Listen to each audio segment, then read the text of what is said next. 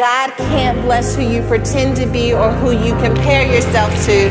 He can only bless you in the lane that was created for you. I feel that for somebody.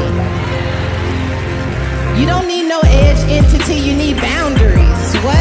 I don't need your likes. I don't need your validation. All I need is a God fighting for me that says all things, all things, all things. Child. Okay, listen, I have a very serious question for you. This, honestly, low-key, is probably the most serious question you'll be asked all week. How churchy are you? Like, are you so churchy that you insert church phrases into regular, regular conversations? Don't front like you haven't replaced saying okay with amen and quiet as it's kept. I know I'm not the only one that changed the color red to red like the blood of Jesus to add more context to the shade of lipstick I'm looking for. Um, drop me a comment on the socials on the Woman Evolved comment section and tell me how churchy are you? And guess what? To my new girls, not so churchy, guess what? That's all right. Some of us more churchy than we need to be. Too much churchy. We'll hold it down for the rest of you.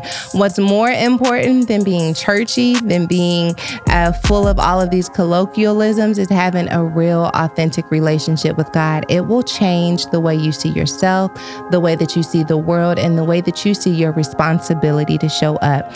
That is exactly what happened to my co-host today, Reverend Alicia Gordon. And let me tell you something, she is not your average reverend. And when this conversation is over, you will thank God for that.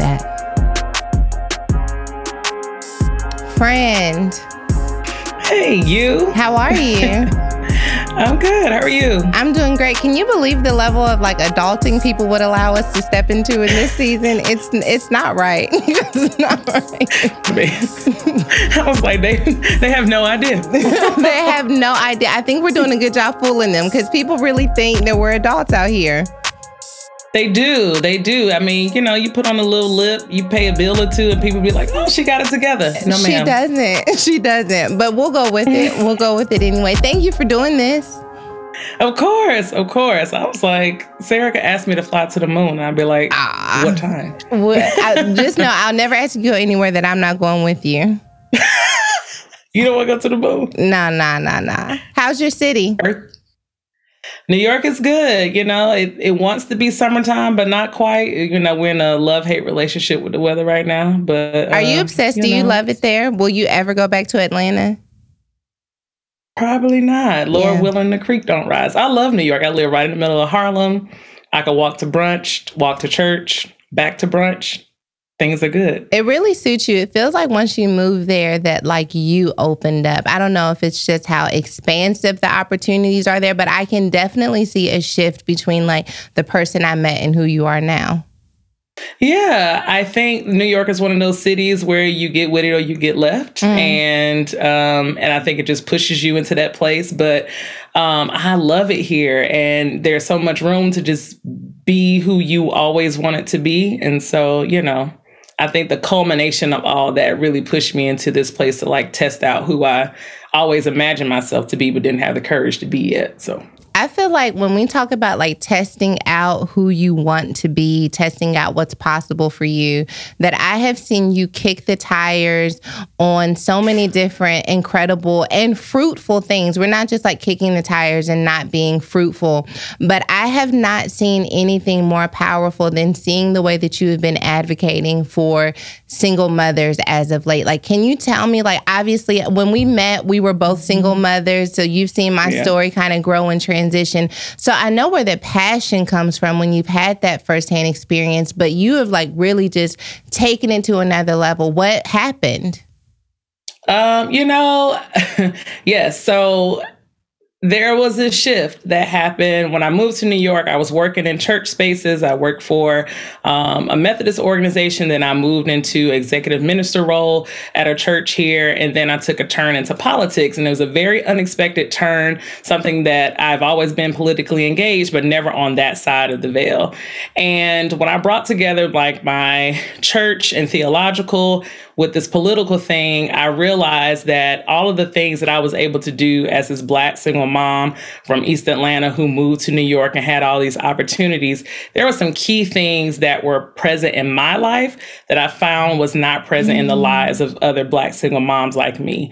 And so I just felt like there was this calling to bring all of these lived experiences together to create the current project, which is the organization that I run, to really close the social and economic gap that we that Black single mothers experience when we think about access to jobs, when we think about putting money in their hands to ensure that they can pay for childcare, to go back to school, all of those very practical things that um, that often are barriers. And And it very much was was a response to what was happening in the world um, in twenty twenty, the pandemic, thinking about who was, yeah. you know, what was happening in our government and needing to respond in real time. Even though we're a secular organization, it is very much sacred work, right? Mm-hmm. It is a theological work to think about being the hands and feet of Jesus. How do we respond to the needs about this particular demographic in really meaningful ways? And the opportunities just opened up when I switched my intentions to doing that work.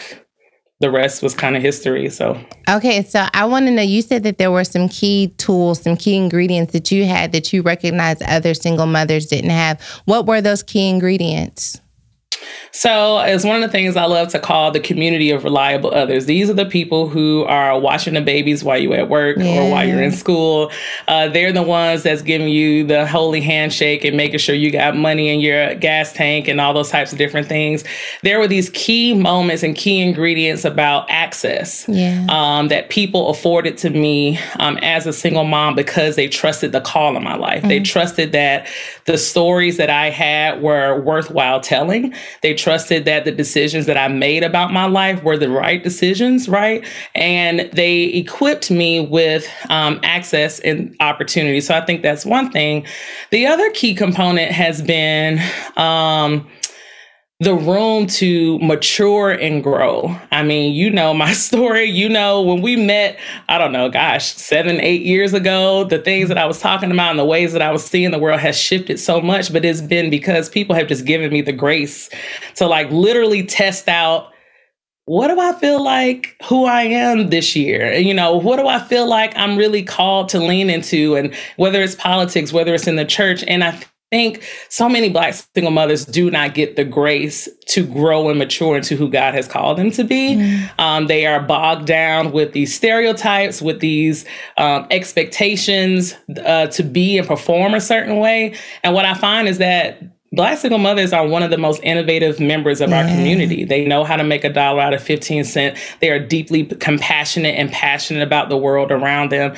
Um, but they often find themselves stuck between a rock and a hard place, between the narratives that people have for them and the things that they have dreamed for themselves. And so being able to lean into that community of re- reliable others who gave me access, and to really lean into the opportunities to really imagine who I could be in the life that I was called to live, were two major things that um, often are missing from the conversation when we think about resourcing this particular demographic. I have never heard community of reliable others before, and it's a thing. It's a whole thing.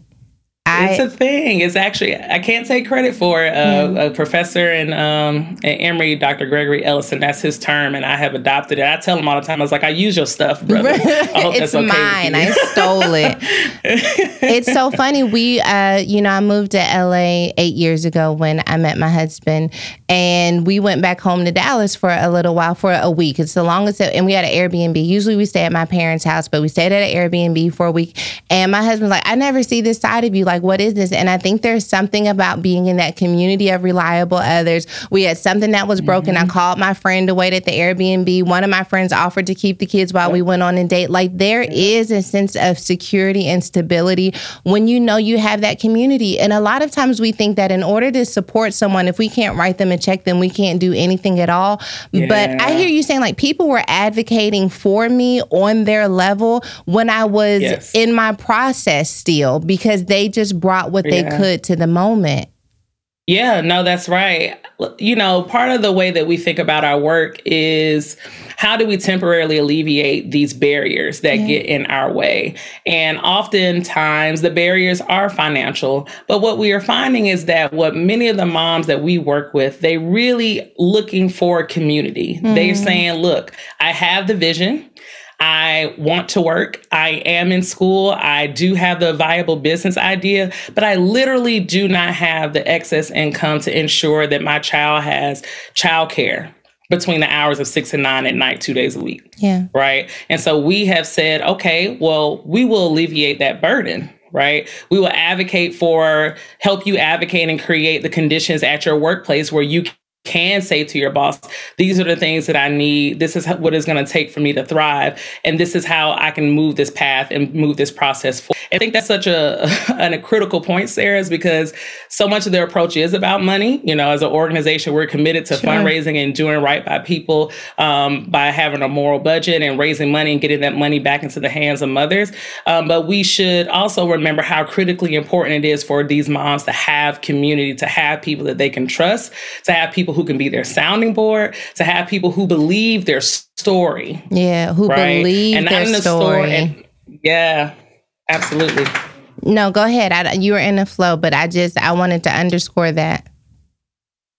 Yeah, to believe the story, because remember this, as as Black mothers, there is such a historical lens that is on our story, on our on our narrative as Black mothers, right? We can go all the way back to, um, you know, slavery time, where we think about the role of Black mothering in this country and in this world.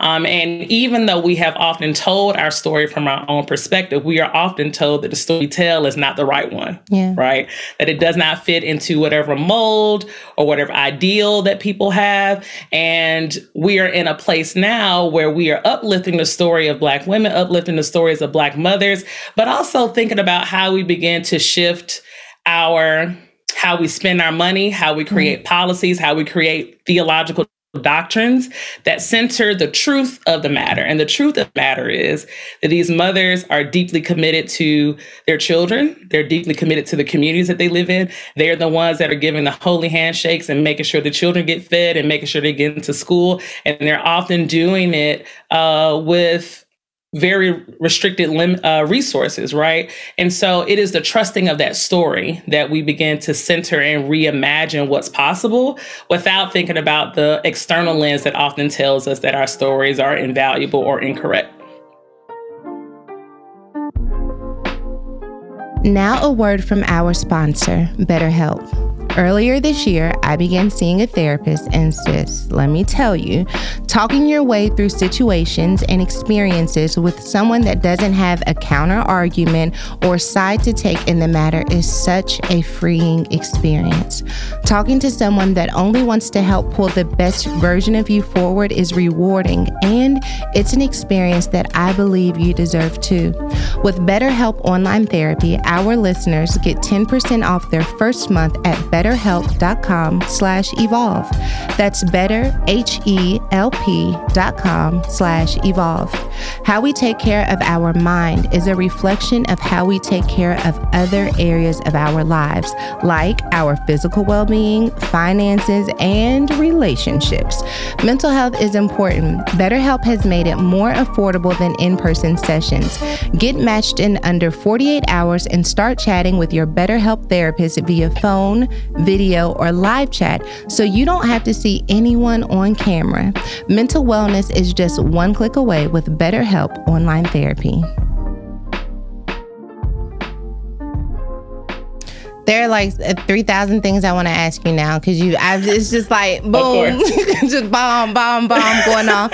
Um, man, I think when it comes to community and our ability to support specifically Black single mothers, that I think part of the reason why we don't show up for our sisters, to show up for our cousins, our aunts, our friends, is because we think just because this story is common, just because it's one that we've heard before, mm. that it somehow makes it easier for someone to navigate, because, oh, well, your mama had to do it, and oh, your cousin had to do it, and so you'll figure mm. it out too. And we remove ourselves from being a part of the solution. And I think there is a necessary re-engagement that requires us to say, if my sister, if my daughter, if my cousin, if my friend is suffering, then this is part of my ability to be an answer to her prayer. And I think that that level of re-engagement, what we see you see you doing, is um, could be literally world changing, like community changing, culture changing, mm-hmm. to really re-engage on a human level with the people in our lives again.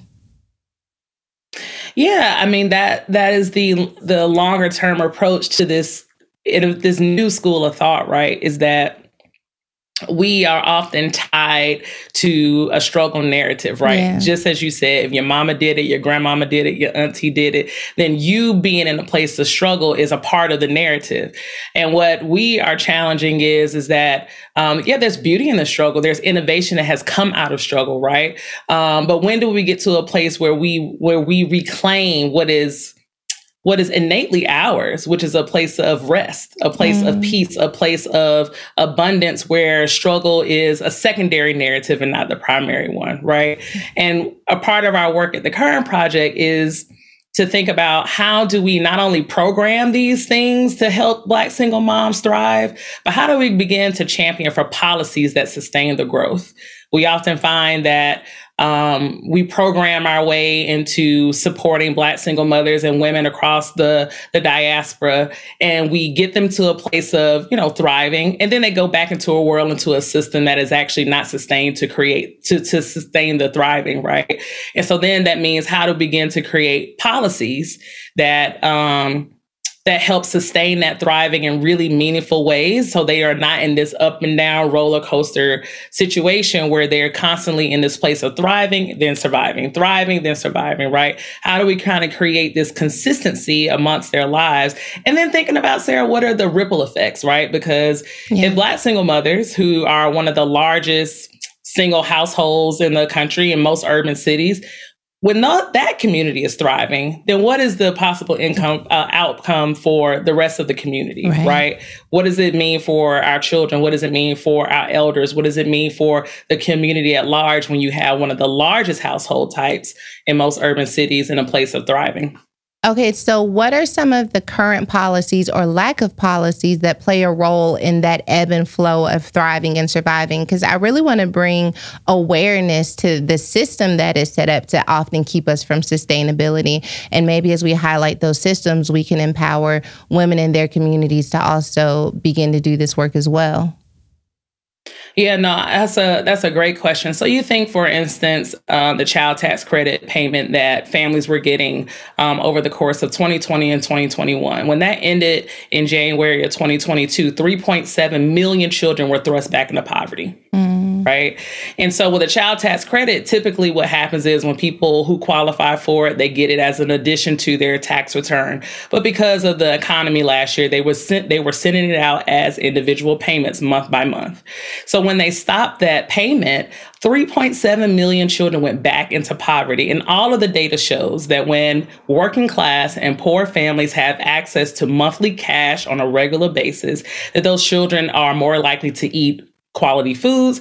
They're more likely to not be food insecure. They're more likely to not uh, be facing with housing insecurity, right? And so part of the, one of the things we need to really think about is how do we create policies that use data that show that these types of ongoing cash assistance programs work. Another example is we think about the very um, welfare system, right? And when we say welfare, I know that can be like a, a charged word, but we think about things like T A N F and food stamps and child care subsidies. All of that is a part of the welfare system. And we think about these moms who we like to talk about as Midler moms, these moms who are who are working, but they make too much money to qualify yeah. for something like food stamps, but not enough money to make sure that they can keep food on their table. They're in this really weird, wonky place. And part of the reason is because the policies as they're written often use an antiquated standard for what we consider poverty. A family of four, depending on the city, is in poverty if they make less than twenty-four thousand dollars a year. Mm-hmm. Now, I live in New York City. Yeah. And when I and I know people who make eighty thousand dollars yeah. a year here, and it's still not enough, right? So another policy thing that we should be thinking about as a community is how do we champion for a type of policy that increases that threshold? Instead of saying the poverty threshold for a family of four is twenty-four thousand dollars, we may say it's fifty thousand dollars or sixty thousand dollars, right? To give more people longer runway to have access to the type of support that they need. Okay, so I hate to interrupt all of this good conversation, but I wanted you to know that I want to talk to you too. I want to hear your story. I want to hear your thoughts and opinions. You can send me your application, your video to be a co-host to podcast at woman evolve dot com. Let me know what it is you want to talk about, why it's important to you that you be on the podcast. Maybe you're like, girl, I am not going to be on anybody's podcast. I don't do talking to people. First of all, this is a sign, overcome yourself. But if not, you can send me an advice question, podcast at woman evolve dot com. Okay, let's get back to the podcast. So how do you keep this fire alive? Like, because there are some people who are like, you know what, I'd love to do this, but it feels like an uphill battle. An antiquated system mm. means that it's been antiquated for a long time, and the likelihood of me changing it in my lifetime feels impossible. It takes a certain level of perseverance, of determination to say that I am really going to put my boots on the ground and I'm going to weather every storm, every policy. I, I'm going to advocate for this people group. But like, how do you continue to do that when you realize like you're taking on Goliath, like you're taking on this system that's so much bigger than you? Two things. The first, I will um, borrow again from uh, a professor in a, in Atlanta who talks about the three feet around us, mm-hmm. right? Is that when we try to take on these huge Goliath of problems, that we try to tackle them, you know, in big bites.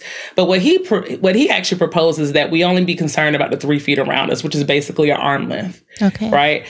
And an arm length is often the person next to us. Right. And so we think about these three feet around us, who are the three feet of influence that we have. That's often an approach that we can take to see what is it that I can do with the three feet around me. But the second part I want to offer is, is that this fire and passion is deeply rooted in lived experience. And I think that is the core of advocacy. That is the core of championing for things. That is really the approach that Jesus took, is that there was a lived experience that um, is completely that is completely mine, and that is tied to my story that drives the work that I do. I often find that um, our inability to sustain a level of advocacy that really gets things moving is because we're trying to do it out of a place that is disingenuous, mm. right? We're doing it out of a place that because it looks good on social media or because we think so-and-so is, you know, is, is now the cool thing to do. But my experience as a Black single mother who has, who has been facing, who has faced eviction, who has faced food insecurity. When I was in grad school, my daughter and I were living out of my car, moving house to house. And I was still in grad school, working three part-time jobs on campus.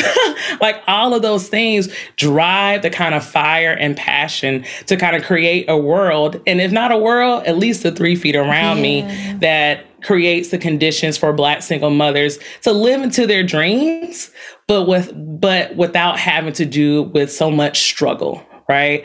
And, you know, that is the model that I think that, you know, why I often say that even though we are a secular organization, it has a, a deep theological um, ideal about living into the truth of our stories and letting the truth of our stories fuel the work that we do, fuel the conversations that we have, because that's the thing that sustains you is when the money is not coming in and the people not listening to you and the folks telling you that your approach is all wrong. It is the thing that is your own lived experience. When you look up in the morning and see these babies or see these, you know, houses or whatever the case may be, you are the, that is the thing that will continue to push you beyond um, what the world will possibly tell you is not even viable.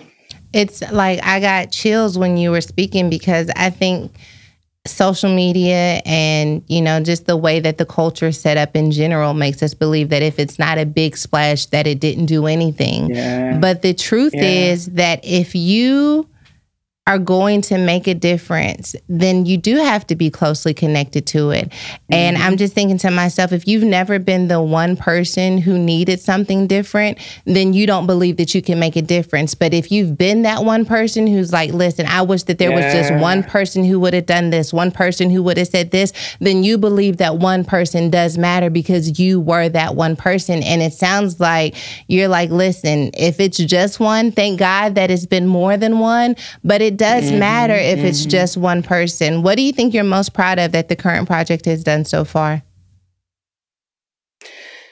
You know, gosh, we're so proud of so many things. Uh, mm-hmm. You know what I think I'm most proud of? I am most proud of being able to give the moms that we work with new vernacular mm-hmm. to how they talk about their stories. Um, I remember when I first moved to New York in twenty sixteen, that was the first time that my daughter and I were not on welfare. We had been on welfare her entire life, public assistance, all that stuff.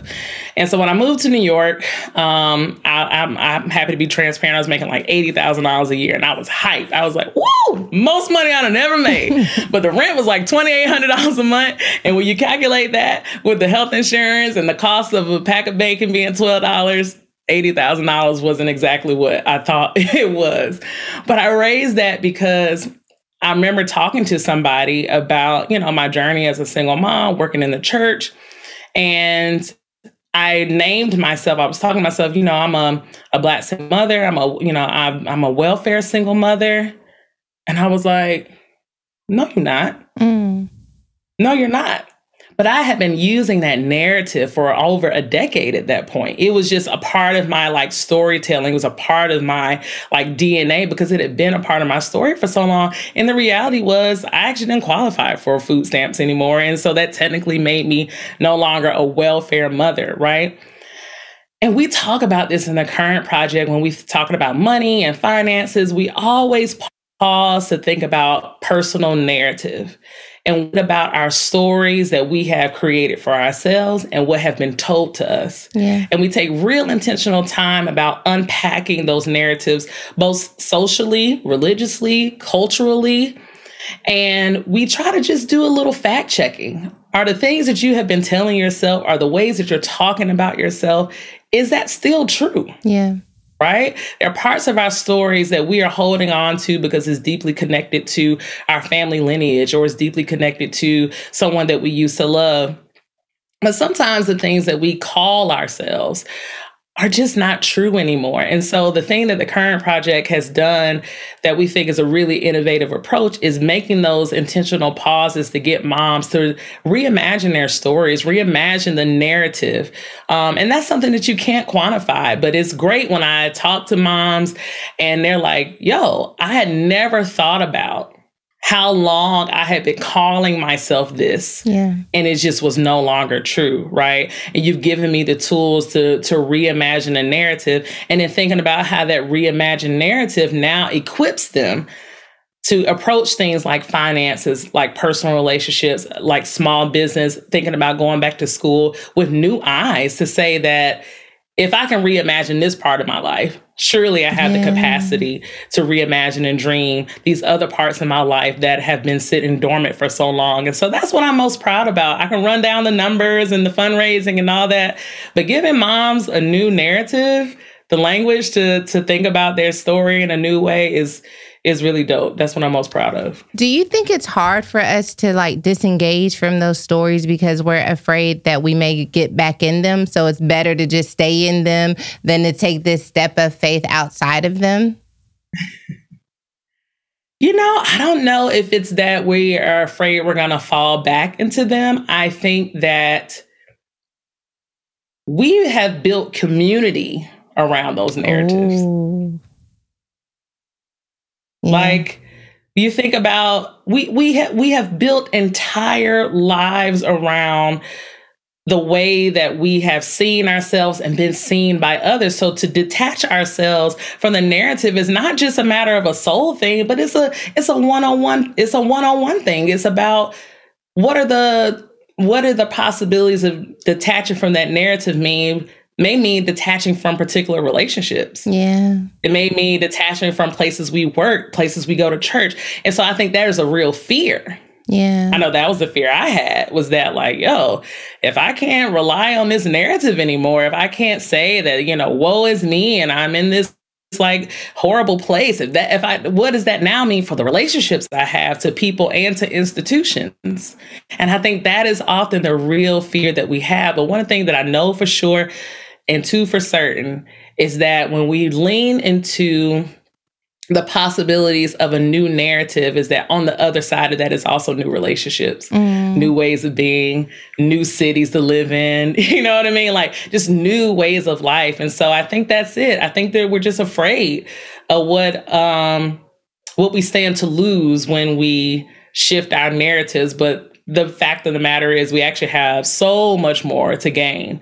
Um, and maybe that's what you've seen in the last six years of me moving to New York. Mm. I was like, oh, snap. Look at me. I'm somebody. I didn't even know I was somebody. Who knew? Who knew? Yeah.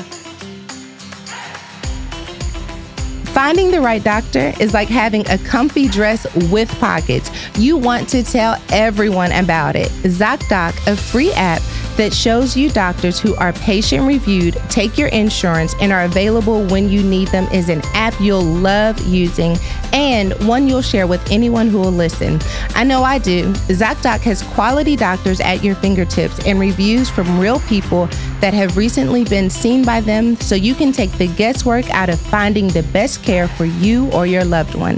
Scheduling appointments has never been easier.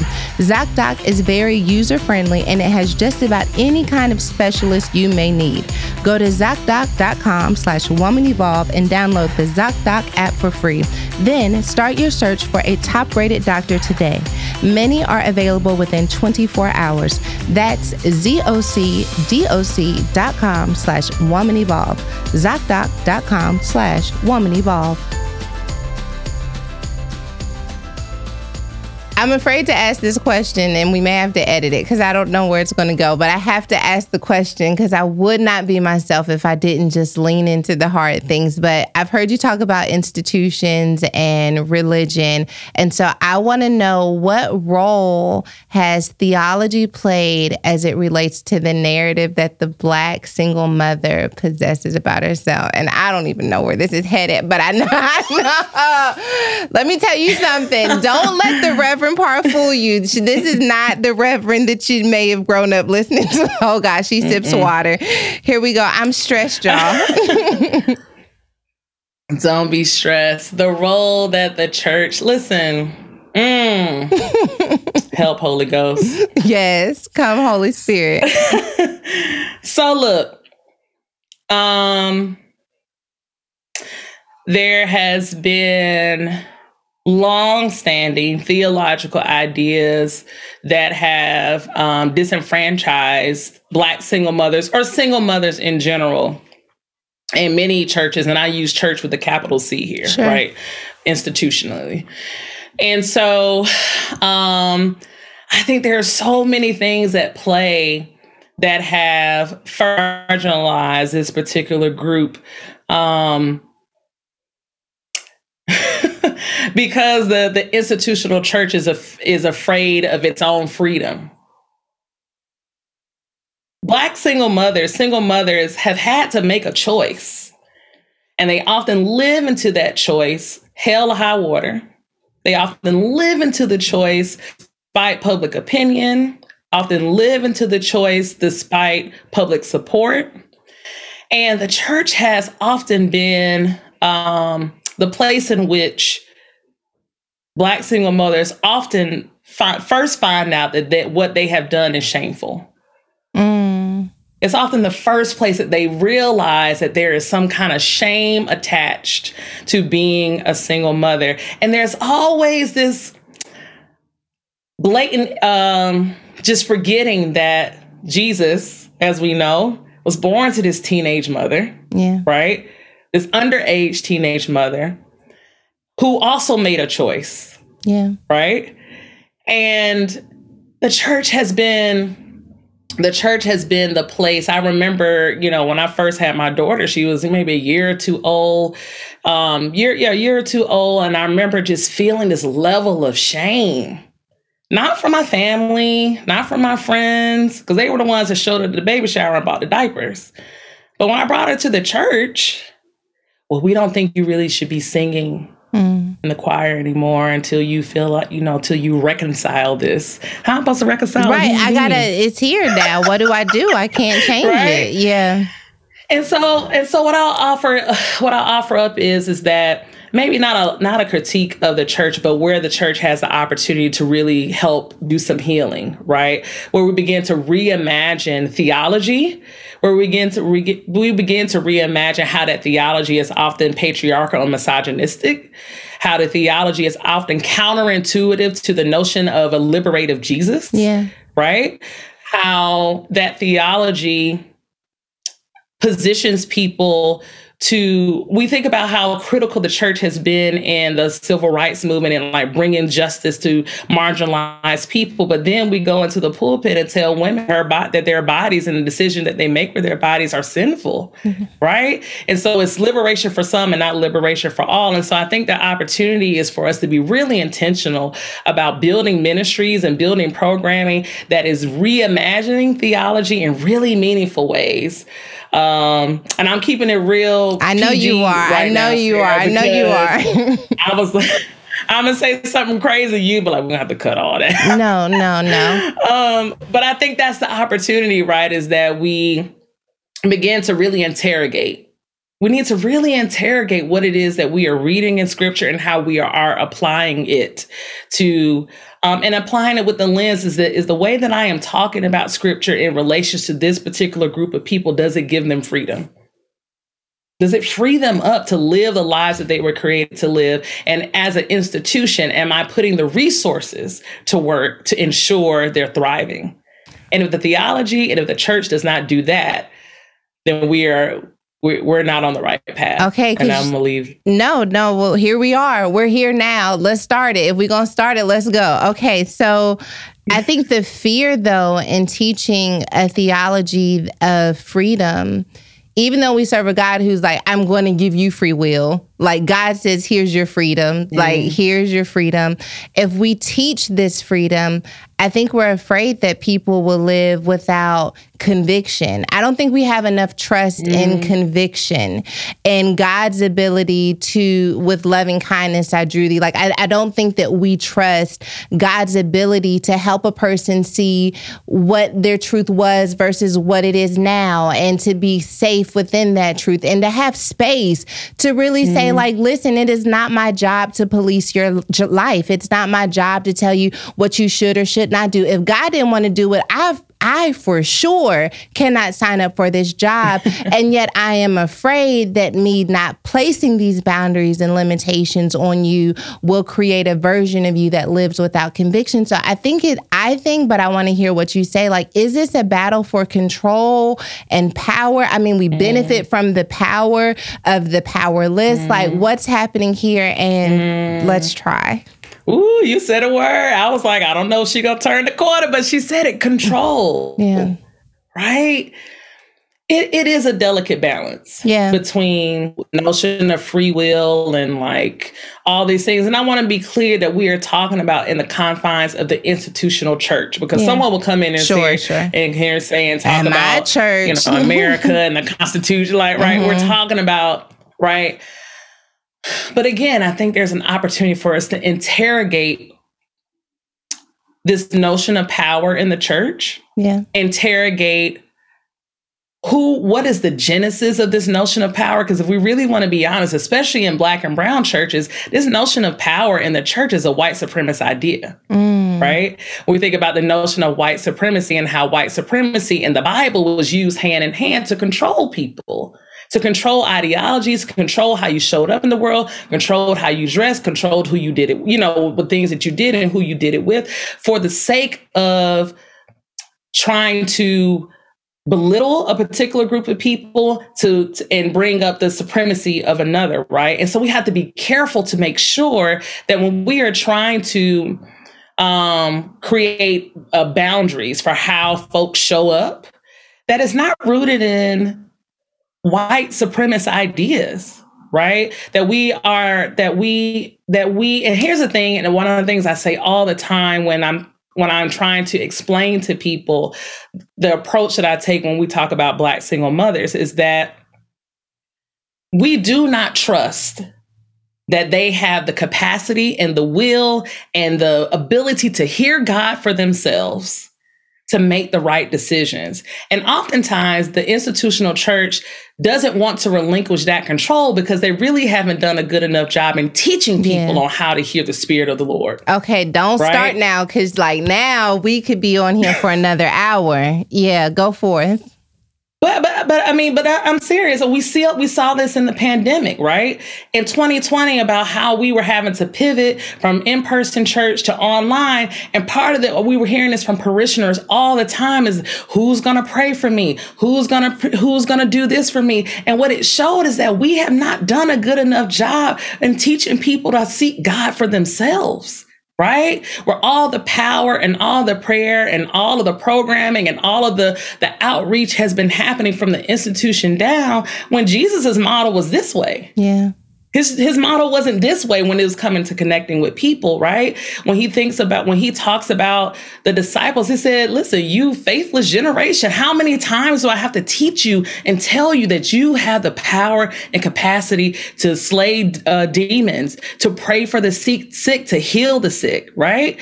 And so I think part of it is that I think you're absolutely right, that it is a matter of control, that we need to begin to interrogate what is this notion of control and needing to like not let people have a free rein. What is that really about?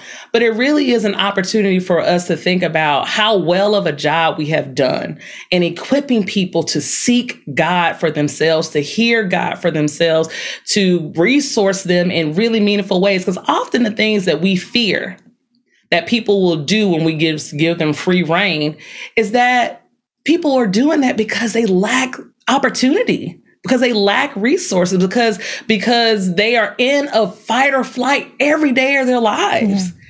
right? So what does it mean for the institution to reimagine even its financial resources, its building resources, its real estate resources to alleviate some of that pressure, take some of the pressure off the pressure cooker. You you cook, you know what it is. You put the lid mm. on, turn it on, them oxtails be cooking real good. You got to take some of that pressure off before you take the lid off. Because if you take the lid off before you take the pressure off, what happens? Yeah. Explosion. So. Okay. Our next partner has a product I use literally every day. I started taking A G one because I wanted to do more than just talk about wanting more energy or to be in better health. I wanted to do something about that thing. I started the year with consistent morning workouts, and for the past few weeks, I've added A G one to my pre-workout routine, and I am already feeling an increase in my energy level. In just one scoop, I'm receiving seventy-five high-quality vitamins, minerals, whole food source superfoods, probiotics, and adaptogens. Right now, it's time to reclaim your health and arm your immune system with convenient daily nutrition. It's just one scoop in a cup of water every day. That's it. No need for a million different pills and supplements to look out for your health. Athletic Greens has over seven thousand, that's right, seven thousand five-star reviews, and this affordable investment in your health is less than three dollars a day. Try it for yourself today. To make it easy, Athletic Greens is going to give you a free one-year supply of immune-supporting vitamin D and five free travel packs with your first purchase. All you have to do is visit athletic greens dot com.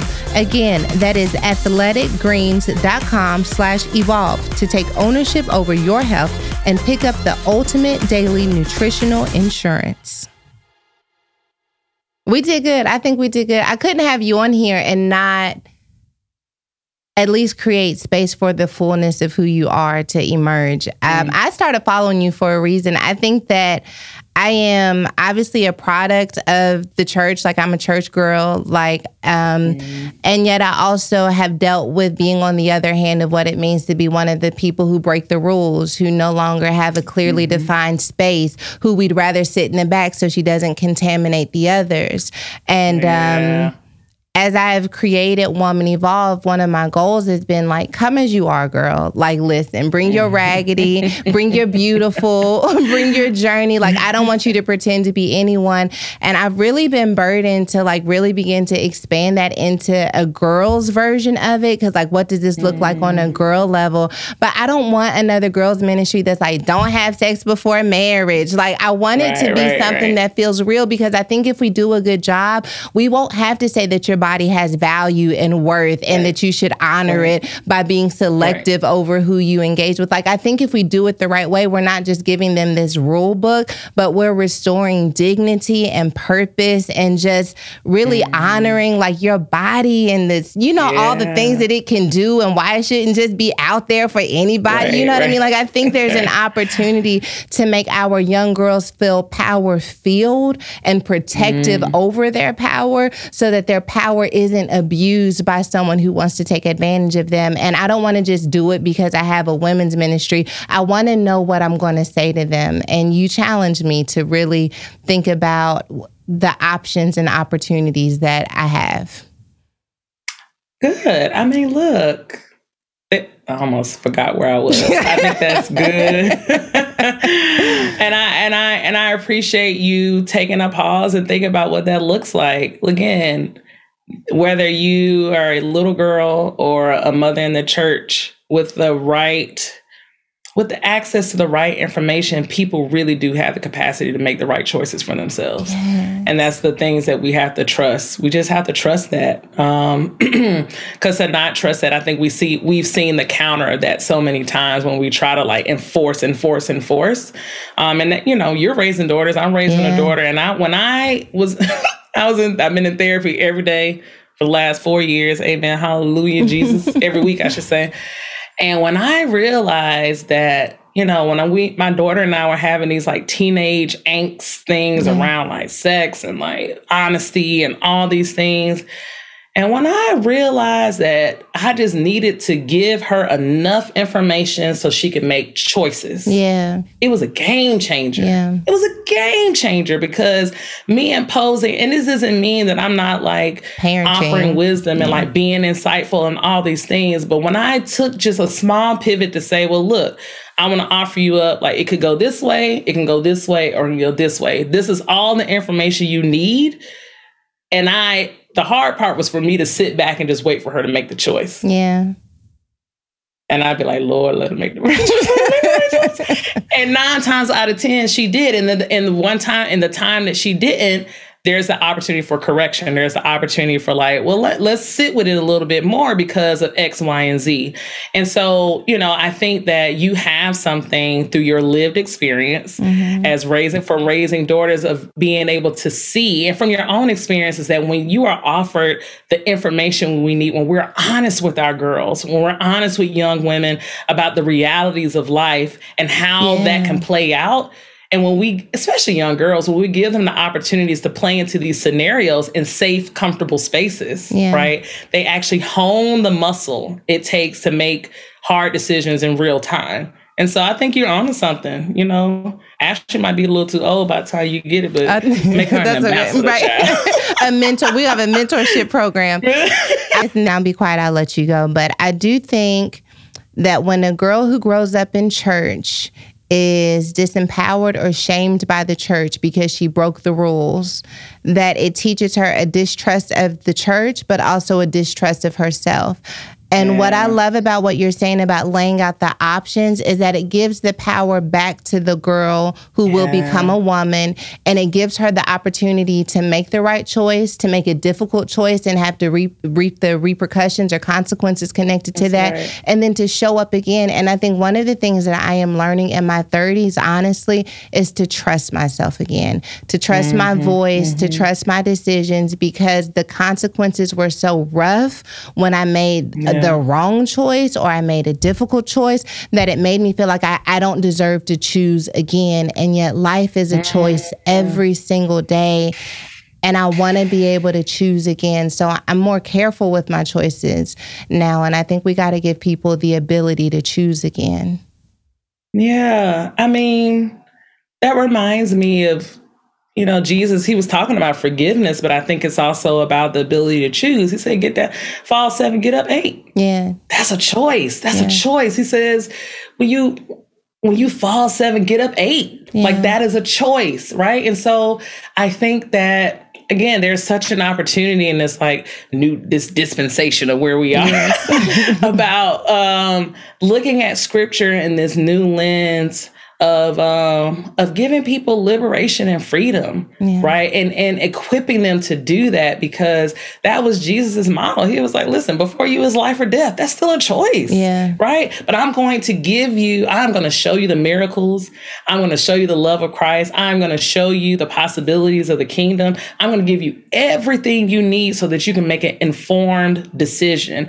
And he knew that these decisions that people were making were, were up against empire. It was yeah, up against right, society. Right, it was yeah. up against policy. It was up against poverty. It was up against all of these things. But even Jesus trusted that with the right information, with a good community of reliable others, whether that's twelve or two thousand, yeah, yeah. with, um, with the resources people needed to thrive, that folks really can make the right decisions for themselves, and ultimately the right decisions that create the conditions for the entire community to thrive. And so it's a new way of thinking about it. I don't know if the people ready, but listen, we here. You know, I will say though, you know, Jesus told the woman caught in the act of adultery after he really quieted everyone down. He doesn't say, now stick with me so you don't do this again, or stay here so that you can just stay in this place where you receive the miracle. But he says, go and sin no mm-hmm. more. Like go right. and choose differently. differently than you chose right. this time. But so many of us get delivered, we barely make it past something, and we just stay stuck in the place where we got right. caught. But I think yeah. it's, you know, we call it caught in the act of adultery. And I think that it speaks to the fact that we can get stuck and caught in a circumstance where at the end of the day, we got to be willing to get up and go again. So I'm thankful that you got up and you went to New York. I'm thankful yeah. that you continue to choose differently, and that it gives us permission to choose differently as well. So So much respect. I have so many friends that are so much smarter than me, and I just love picking your brain. First of all, thank God that I don't have student loans, because y'all got them. Y'all paid all of the school things, and now I get to just hustle off of your degree and just pick your brain. That's it. That's um, it. That's I, I, I'm so grateful for who you are in the earth and the work that you're doing. So thank you. Thank you, friend. I really appreciate it. I love the um, organic growth our relationship has had yeah. over the years. So, yeah, staying connected. Well, I love you. I'm here.